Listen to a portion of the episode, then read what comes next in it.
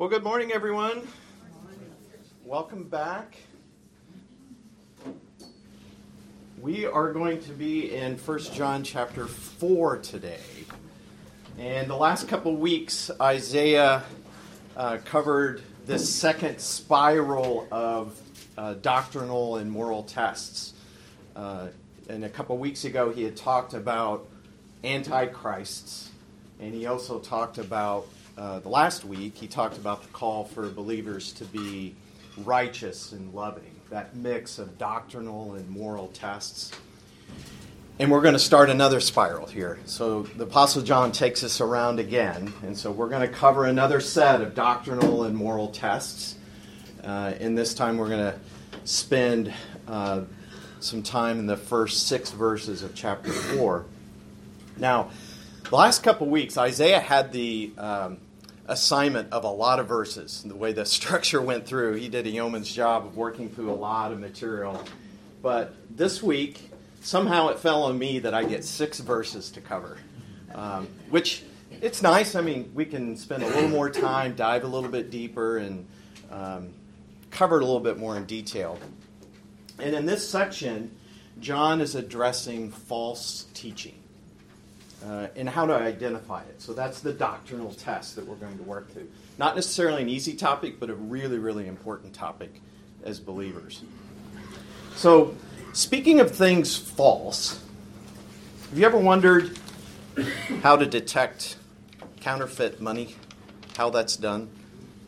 I think this one's real, but I did a little bit of research on this, and that there are a number of ways that our Bureau of Engraving and Printing have put in different marks on paper money to ensure that it's genuine. You know what some of those are? Watermarks, yeah. So if I hold this up to the light, here, Andrew Jackson, I see a little um, uh, picture of him through that watermark that I can't see otherwise. That's one. Arabian strip. The strip, there is actually a, a little strip that runs along the side here. And that strip actually changes color when you put it underneath an ultraviolet light. So that's a little bit hard for counterfeiters to get to. There's other ones in here too. Paper itself. The paper itself, it's it's a unique combination of like cotton and linen, so the feel. In fact, there was some expert that I read about that could be really accurate in determining whether it's a counterfeit or not blindfolded. He could just feel it. He could feel that this unique composition. I mean, there's other ones like there's raised ink on here, like that 20 that's in that lower left. And when you hold it directly, it's a copper color, but then when you tilt it, it turns green. So that's kind of hard for counterfeiters to get to, don't you think? Uh, microprinting. You know, there's microprinting on here. And if you color. take if you yeah the color yeah if No, you collar. on the collar? Well on one of the bills it's on the collar i think it might be on the 50 or the 100 but the microprinting is somewhere else on here on the 20 so that'll be your assignment see if you can find it. But you can. I, it's not just with a, mic, uh, a uh, magnifying glass. I took my phone and zoomed in and i found it. So you, that's that's your test. So um, anyway there's a lot of different ways that we put in to figure this out I don't have a 21. Can I borrow yours? Oh, well, you know, what, what, what I was going to do is actually put it in the right hands of where it belongs. Uh, that's where it goes. So, Well trained. yeah, yeah. Anyway. And I actually read that there are actually some uh, additional security features on, on uh, printed money that are actually secrets. They're, they're closely guarded secrets by the government that we don't even know about. So, I mean, if you know about them, please don't tell me. Um, but there are some, there's a lot. But you think about like tellers at a bank or people that are cashiers that come across a lot of money uh, on a regular basis, how they can make a quick decision uh, uh, on determining whether you know this money is counterfeit or not. Um, and there's a lot of tools that they use. Sometimes you've seen the, the pins that they mark on them to see real quick. Turns out the Federal Reserve says those aren't very accurate. And a friend of mine who worked at a bank told me that after working at a bank for a while, he asked when he was going to be trained on identifying counterfeits. You know what they told him? They said, that's not going to be necessary. And you know why? The reason is that they told him it wouldn't be necessary because the more he spent time with the real thing, the real money, the easier it would be for him to identify the counterfeit. So they don't study counterfeits, they, they study the genuine bills over and over and over again to figure out what the real thing is. And then it's easier to identify the counterfeit. So you might be asking, what does that have to do with false teaching? Well, John MacArthur says detecting a spiritual counterfeit, false teaching, requires the same discipline. Master the truth to refute error. Don't spend time studying error, shun it. Study truth, hold fast the faithful word. Then you'll be able to both exhort in sound doctrine and to refute those who contradict it. That's a reference from Titus chapter 1 verse 9. So as we go into our verses here, let's keep that in mind uh, as we work through this passage. We want to keep our eyes on the truth. That's where we want to spend time with it. We want to get familiar with the truth. Then it will be easier for us to be able to identify and spot error. So let's uh, take the word, and we are going to re- uh, read chapter 4, verses 1 through 6. Beloved, do not believe every spirit, but test the spirits to see whether they are from God, because many false prophets have gone out into the world. By this you know the Spirit of God. Every spirit that confesses that Jesus Christ has come in the flesh is from God. And every spirit that does not confess Jesus is not from God. This is the spirit of the Antichrist, of which you have heard that it is coming, and now it is already in the world. You are from God, little children, and have overcome them, because greater is he who is in you than he who is in the world. They are from the world, therefore they speak as from the world, and the world listens to them. We are from God. He knows he who knows God listens to us. He who is not from God does not listen to us. But this we know the spirit of truth, and uh, by this we know the spirit of truth and the spirit of error. Let's pray. Father, thank you for this time that we have to study your word. Um, pray that you would give us wisdom. Uh, give us wisdom to understand it. Give us discerning hearts uh, to apply it in our attitudes as well. Pray that you give us a greater understanding of you, not as the world sees you, but as you revealed it in your word. Um, bless our time together. In Christ's name I pray. Amen. So, one way to summarize this passage is that it's very much about spiritual discernment. That's the key topic here of these verses. And I provided a working definition here in the handout that spiritual discernment can be defined as the ability to distinguish God's thoughts and ways from all others. So, the ability to distinguish God's thoughts and ways from all others. The Hebrew and Greek terms that are most often used for discernment in the Bible they refer to a process by how one comes to understand and know God's thoughts and ways through separating uh, those things that differ.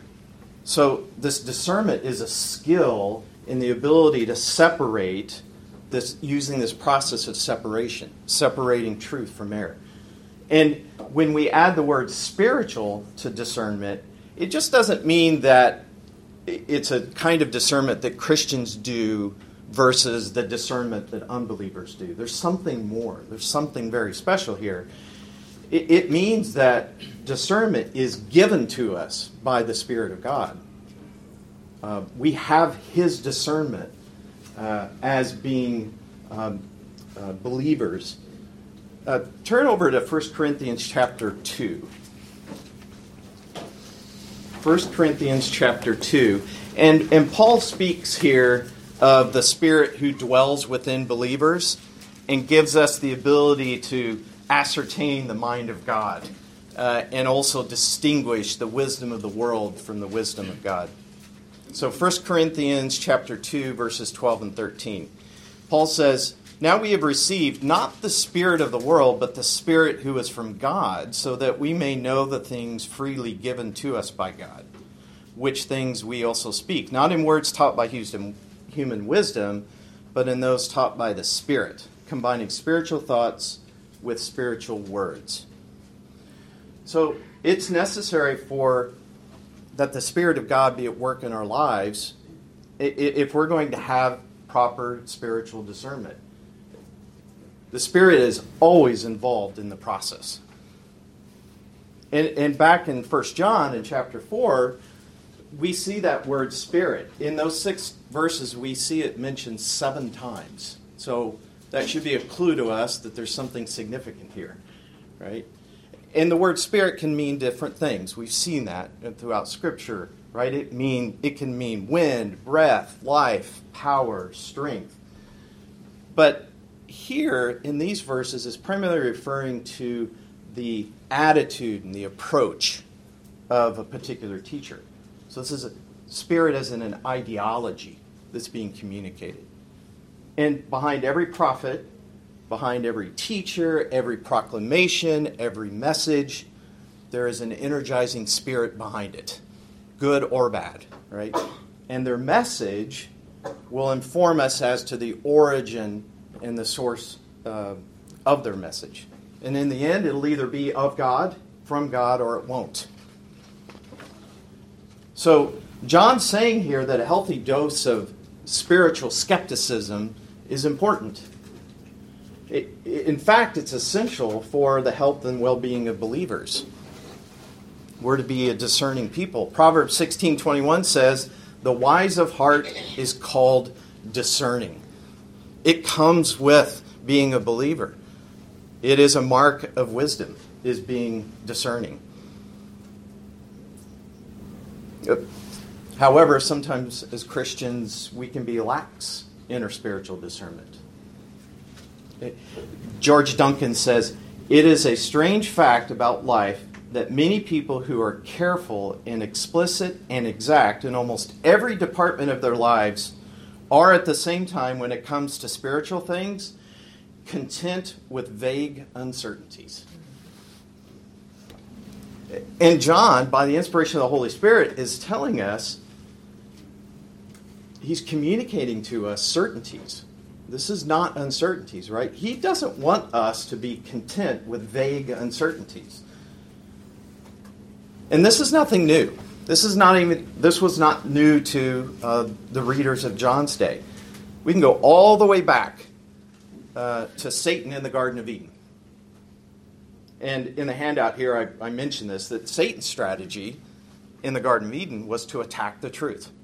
So it began a long time ago of the truth being attacked. And he did it in various ways. We see in the beginning of chapter 3 of Genesis. First, he cast doubt on what God had said about eating the fruit of the tree of life. He cast doubt. He said, Indeed, has God said, You shall not eat? And then, secondly, he denied outright what God had said to Adam in verse 4 of Genesis 3 You surely will not die. So he denied. And then, third, he distorted what God had told Adam. You will be like God, knowing good and evil. So he distorted uh, what God had told him. And then, ever since, Satan and his demonic forces have waged a relentless campaign against the truth. Even today, we face that. And he's used these tactics of doubt and denial and distortion. Now, on the other hand, we see Scripture, there's many references to the importance of knowing and upholding the truth. Right? We see this time and time again. In the Old Testament, Moses, Joshua, Samuel, Elijah, prophets called God's people back to the truth, right? From idolatry and falsehood. And then in the New Testament, Jesus himself uh, warned of false prophets, and we see it with Paul and Peter, John here, and Jude. Turn over to 1 Timothy chapter 4. I'm not going to have you turn a whole much more than this, but I think this was very relevant. 1 Timothy chapter 4. Paul has some things here to tell us what we should expect to see.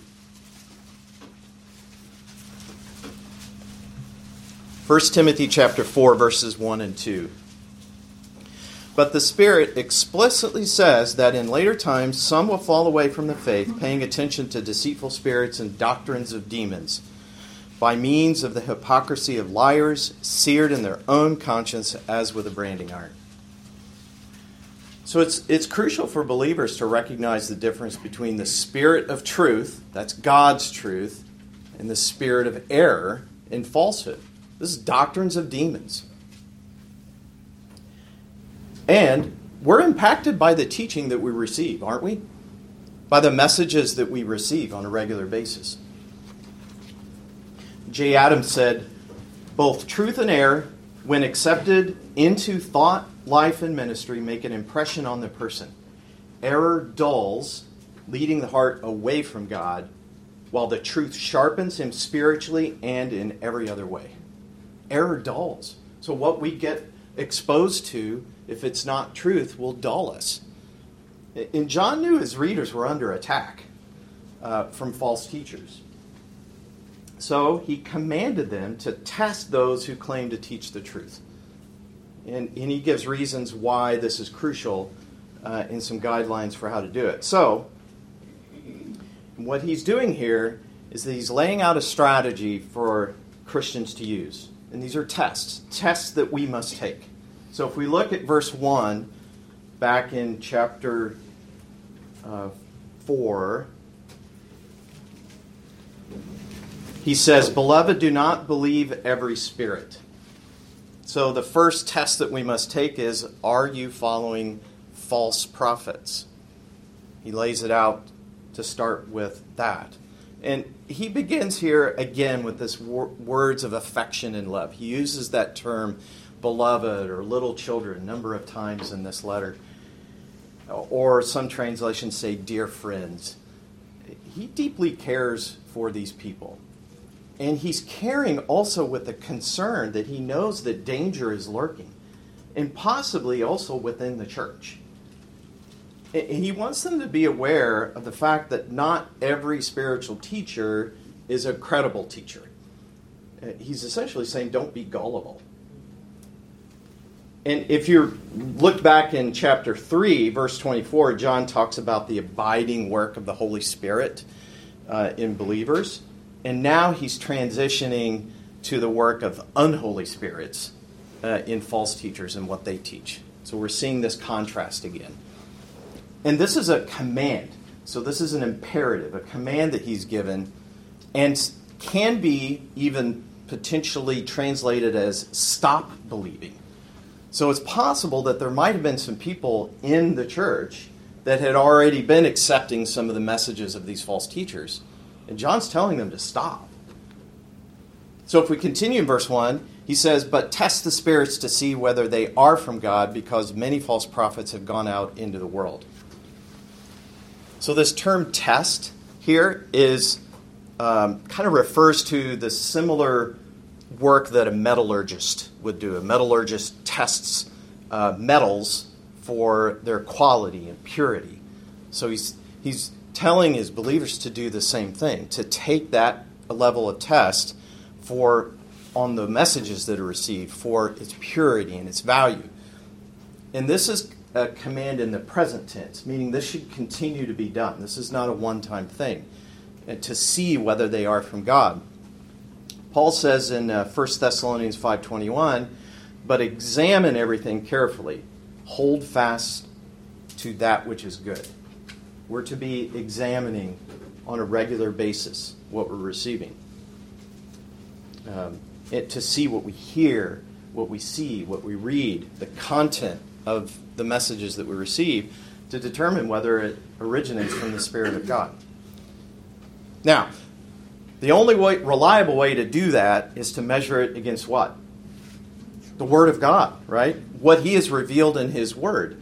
So, the Word of God is the believer's primary defense against error. That's where it must start. Hebrews 4:12, a verse you probably know, for the word of God is living and active and sharper than any two-edged sword, piercing as far as the division of soul and spirit, of both joints and marrow, and able to judge the thoughts and intentions of the heart. Right? That's where it begins. And John, he indicates some urgency here too, because he says many false prophets have gone out into the world. Eh, false prophets and their false teachings are everywhere. They were back then, they are today as well. And remember, not all spiritual or religious activity is necessarily godly activity. There's a lot of spiritual activity that we're aware of in our world today. we're to evaluate the message and the messenger by the Word of God. If you want to take anything out of what we're talking about today, that is the core of our uh, responsibility. And false prophets, they're deceptive in their message. They've been sent out on their own great commission to deceive and to, to plant doubt into uh, believers' lives. And it's also important to note that false teaching is not always so obviously false. Isaiah talked about this before. Uh, it, it, can be subtle, uh, where the truth is sabotaged by mixing it with error. Many times, the subtle approach can be more effective for the false teacher than outright contradiction of truth. And we saw that in the Garden of Eden. Satan cast doubt um, and uh, was deceiving in, in his approach. Just walk into a Christian bookstore, and I'm sure you'll find some subtle errors that can lead one to deception. Some of them may be not so subtle, but we're to be um, aware of that and to be evaluating what we receive. Paul says, 2 Corinthians 11, 14 and 15, Satan disguises himself as an angel of light. Therefore, it is not surprising if his servants also disguise themselves as servants of righteousness. And Jesus himself says, Matthew 7 15, Beware of the false prophets who come to you in sheep's clothing, but inwardly are ravenous wolves. We can't say that we were never warned, can we? Uh, Jesus warned us. Paul warned us. Peter warned us. Jude warned us. Here, John is warning us, right? We are to be aware. And the terms do not believe and test in this verse are actually in the plural. And that means that it's a church wide community responsibility. This is not something that just church leaders are responsible for. Every believer has the, has the responsibility as well as the privilege of spiritual discernment. This is not just for someone else, this is for all of us. Guy Woods said, It matters not how pious or religious a teacher may affect to be, he is worthy of belief only when his teaching is in complete harmony with the Word of God. If it is not in harmony therewith, he ought to be, he must be speedily repudiated. To do otherwise is to imbibe the poison of unbelief. It is to espouse false doctrine. It is to become a party to the propagation of error. Now, next, John lays out these three key tests of whether a teacher in their message reflect the Spirit of God or the Spirit of Satan. So let's look at verse 2. By this you know the Spirit of God. Every spirit that confesses that Jesus Christ has come in the flesh is from God. So, the second test that we must take here is that are you confessing the true Jesus? The true Jesus. This is uh, this first test is very much a theological test. It, what does the person teach about Jesus Christ? That's a very good question that we can ask of anyone, of any message that we're receiving. It starts there. What are they teaching about Jesus? You remember at the beginning of our class several weeks ago, uh, the point was made that John wants to make sure that we get the Jesus question right. Uh, that here is a perfect example of him coming back to that. Our understanding of who Jesus is is vital.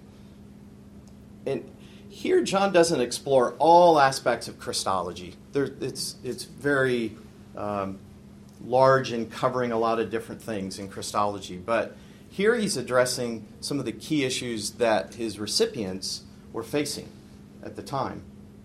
And if you go back to chapter 1 of First John, you can see where he's echoing this definitive statement that he used to begin the letter. So if we look at that real quick back in chapter 1 of First John, I just want to read this again, verses 1 through 3.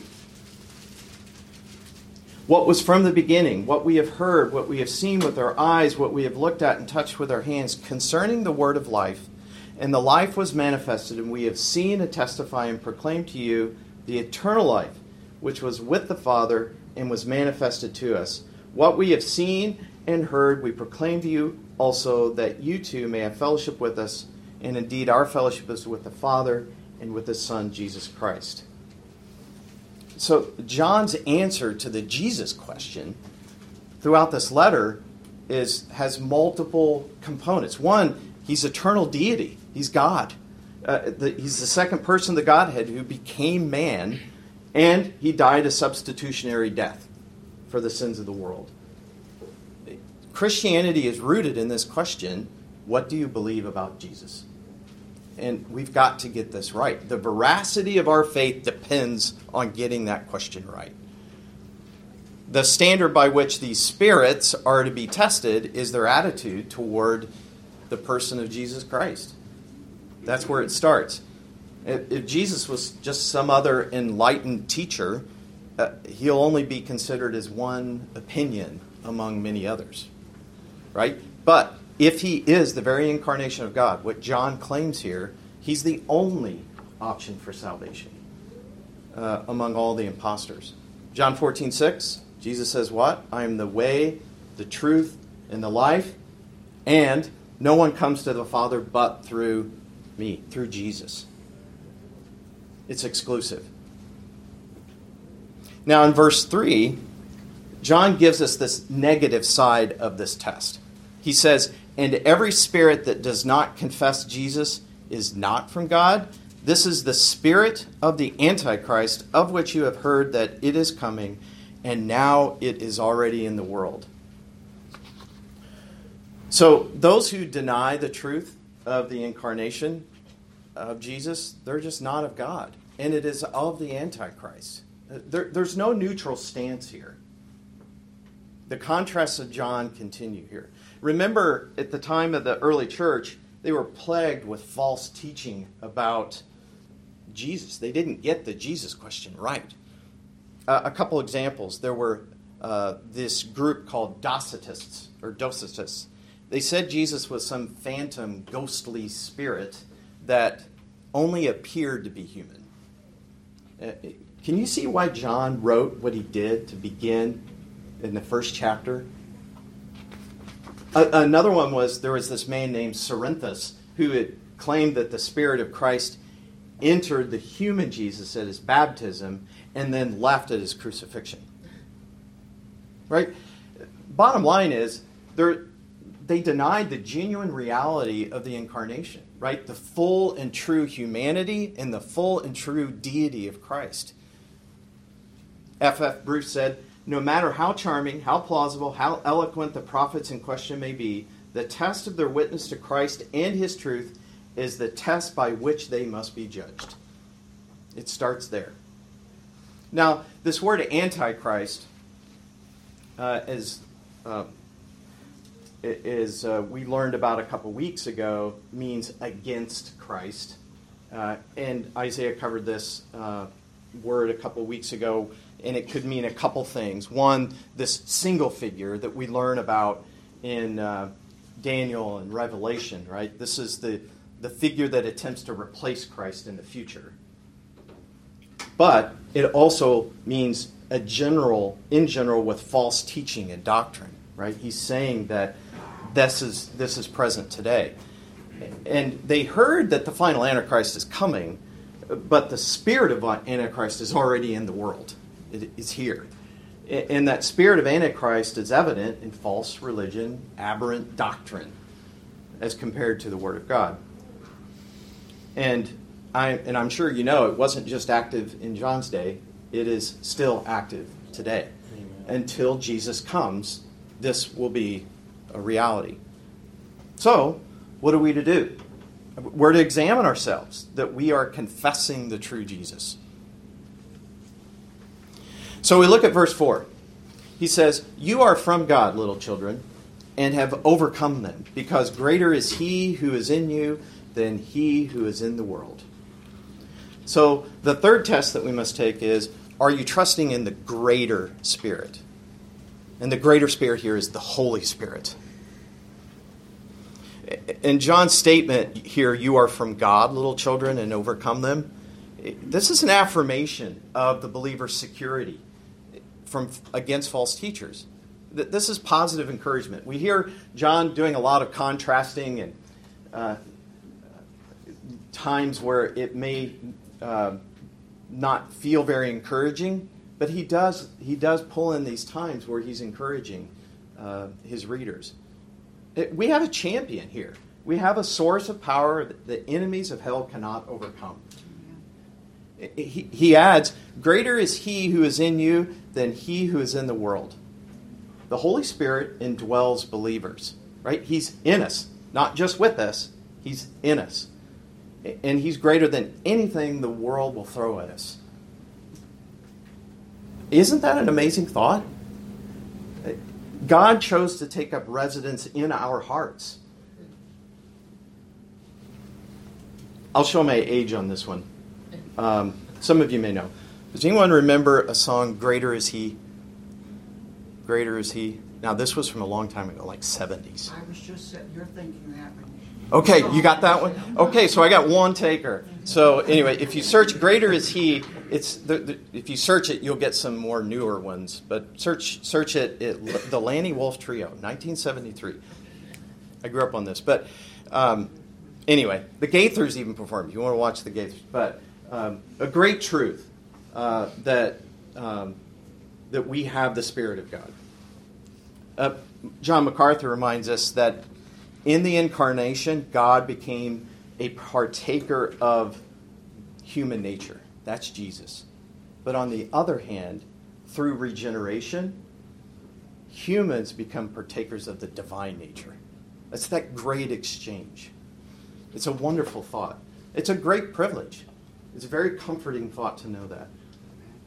Zane Hodges says reliance on God is the secret of all victory, whether over heresy or any other snare. The indwelling one, the Holy Spirit who indwells every believer and is thus the one who is in you, is mightier than the one who is in the world, namely Satan. It's a great, great reminder of a wonderful truth. Verse 5 he says, They are from the world, therefore they speak as from the world, and the world listens to them. So he's referring to um, uh, the false teachers here.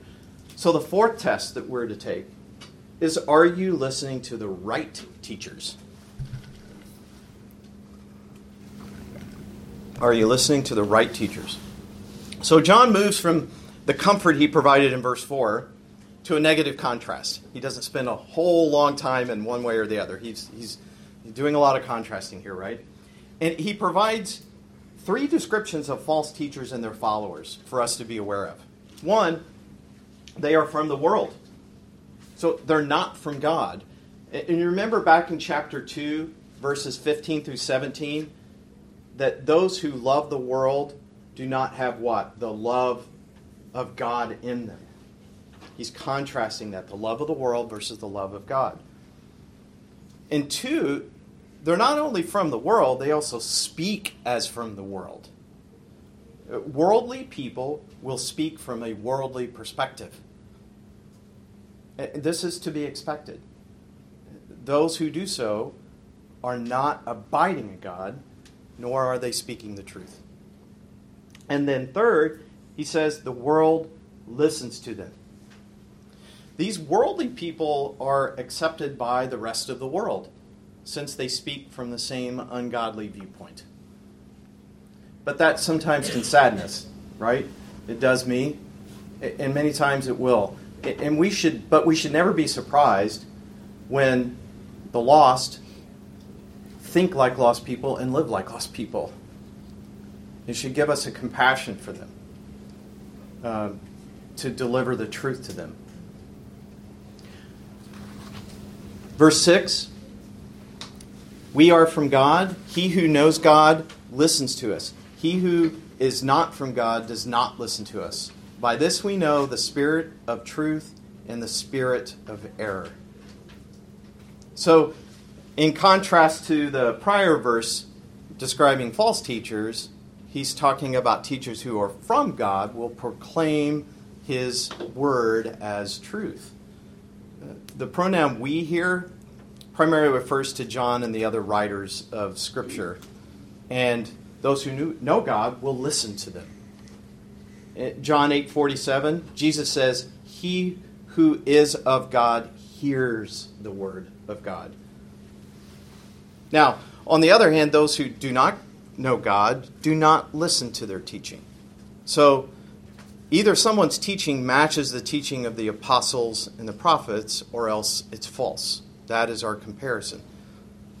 So, there's no Jesus plus or Bible plus for those who truly know God. Things that are being added. And at the same time, there's no Jesus minus or Bible minus theology either. That's how false teaching can occur, is through deception by um, making uh, subtle changes to the truth. So, this is how we can tell for sure the difference between the spirit of truth and the spirit of error, or falsehood and deception. And the idea of spirit of error here has this idea of wandering from the truth. It's this idea of wandering. Daniel Akin says false prophets and those who listen to their teaching hang around the truth for a while, but they don't stay. They wander away. Again and again, their error comes back to what they think and believe about Jesus. And in his commentary, I found this really helpful. He goes on to list a number of topics where false teachers stray. And this is something for us to be aware of. There are a number of things where false teachers can stray the deity of Jesus, the sinlessness of Jesus. We heard that a lot, right? The miracles of Jesus. Jesus is the only Savior. Uh, Jesus' death as a substitutionary sacrifice, his resurrection, his ascension, his return, his judgment, all of these things around Jesus are under attack.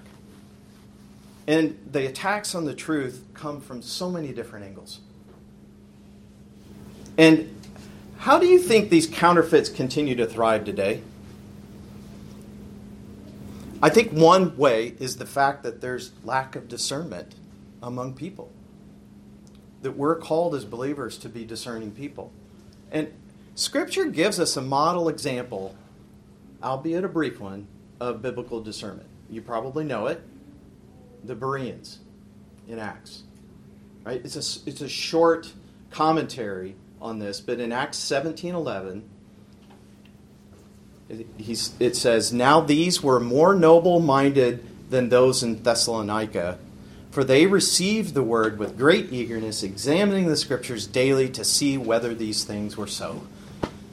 So what were they doing? They were using the word of God as their standard. So as believers, we have to constantly test the spirits uh, to discern what is from God and what is not. Uh, like the Bereans, we compare every spiritual message to the standard of Scripture. And like those who are trained to identify counterfeit money, the more we saturate ourselves in the truth of the Word, the better we'll be able to identify spiritual counterfeits. Tim Challies says, just as I am responsible for money I accept and later attempt to spend, in the same way, I am responsible for the teachings I accept and later attempt to share with others. Thus, it is my responsibility before God to inspect every teaching that comes my way. I should test each teaching that is presented to me, refusing to accept any that go against the plain teaching of Scripture the plain teaching of Scripture. As believers, we are equipped to understand that.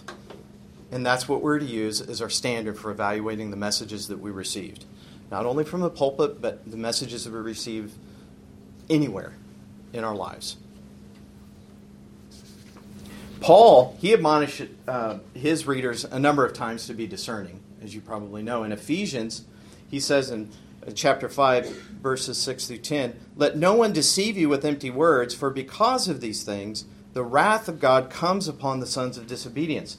Therefore, do not be partakers with them, for you were formerly darkness, but now you are light in the Lord. Walk as children of light, for the fruit of the light consists in all goodness and righteousness and truth trying to learn what is pleasing to the Lord. We walk in the light according to the Word, we'll be able to be better discerners on spiritual matters. Now, before we end, I do want to take a moment just to say a few things in balance. Because we've talked a lot about the need here to be spiritual discerners, and that is so true. It's very important. But there are a few things I just want to add some commentary on that I think would be helpful. Uh, first, we need to guard ourselves from being cynical or embittered. Amen. Right? The church is the custodian of the truth, so our discernment must be worked out in context in the community of church and church leadership. So we're not to be known as the bittered person who's uh, not being submiss- submissive to uh, the church and church leadership. Right? This calls for humility uh, and courage that is willing to submit to church leadership. Secondly, we have to be careful not to be so concerned about heresy that it becomes our sole focus. Right? We need to be aware of it when it happens. We need to be very discerning. But we're to apply discernment so that we may learn and live by the truth. The truth is our aim. The truth is what we are known by and what we pursue. Remember the Bereans? They applied discernment, they examined the scriptures to see whether these things were so. Now, we don't know uh, all the information that they were um, re- responding to, but coming from Paul, there were many things that were true. So uh, they did this probably to other teaching that they got and they might have identified some heresy, but they're also identifying truth and they celebrate it, right? Three, there can be some different views on some matters uh, within the church where fellowship should be retained. Um, but they must not be regarding core doctrines, what we talked about today, and the core of the gospel. There are preferences in the church where differences can exist. There are. And we need to understand that versus false teaching that needs to be identified as such. Right? So it's, it takes discernment to understand that. Um, if you're not sure about that distinction, if there's something that you're thinking about, let me encourage you to talk to an elder. I, I, think it would be helpful if there are some things that you're not sure about. Those are things that we should be bringing up to our leaders. And then lastly, while we need to be aware and test the spirits, we need to do it with a balance of compassion and love for others. It, we're always to be exhibiting the fruit of the Spirit, are we not? And that first fruit of the Spirit is love. We're to love others. So when we are discerning, we're also to be loving to others at the same time. So I put a few, few uh, key points there on the back of the sheet there, some things to consider real quickly. One, you know, th- these are like some key things to consider to take home with you. The Word of God is the believer's primary defense against error. We have to start there. That is, uh, you know, it must be the standard for any evaluation that, that we make. And secondly, genuine Christians will avoid false teachers and recognize true teachers possess the Spirit of God and preach Christ as the risen Lord. Right? We will be more successful in this if we commit to some key things. Uh, we're staying in the Word, uh, as I mentioned before. We sit under teaching that points us to the truth. And then we regularly pray for discernment. These are key, um, key things for us to do as believers. And then thirdly, believers have a greater spirit, the Holy Spirit, to be reminded of, right? That the Spirit than, than the Spirit who's in the world. That we're unable in our strength to do this. But greater is He who is in us than He is in the world, right? We don't do it on our own. Just a couple questions to med- meditate on. I'm going to meddle here a little bit. How, how regularly are you reading and studying Scripture? Truth versus other sources of information that may be counter to the truth. Uh, This can be a challenge. I know it is for me at times. But we must make the intake of the Word a priority in our lives. It must be. Jay Adams said, It is not general experience that produces godly discernment, but only experience in using God's Word to determine God's will. The Christian faith demands much of the listener. It requires him to think, to be on the alert, to know his Bible well, to weigh and evaluate all that he is exposed to. Uh, And doing this requires regular intake of the Word. Uh, next, of the teaching that you're allowing into your life, are you regularly testing the spirits? This is, we're all receiving lots of information in our lives. That's a, that's a fact of all of us. The question is, how are we going about evaluating the content of those messages? We're to be Bereans. We're to evaluate it. Um, this book from Jay Adams, A Call for Discernment, uh, highly recommend this. It's in the book center. It gives you some really practical advice on how to develop spiritual discernment. If you're interested in this, highly recommend this book. And then lastly, are you praying for the leaders of PBC? In particular, our pastors and our elders, they're charged with protecting the flock, right? And guarding the church from error. And we should not only pray for our own discernment, but for the discernment of our leaders as well. So let us be spiritual discerners, not because we love to criticize and find fault. That's not the goal. But because we generally care about God's truth, we want to separate error from truth. It's vital to a healthy Christian life and a healthy Christian church. And we love Christ. We want to serve him in the truth. So let's be Bereans. Let's pray. Father, thank you for the reminder that even though we're surrounded with false teachings, that you've enabled us by your indwelling spirit to overcome them. Help us to understand the importance of your word as our primary defense against error and help us to accurately discern truth from error. We also pray for our leaders at PBC. You would give them wisdom and discernment as they shepherd the church. Give them strength and endurance and encourage them as they serve.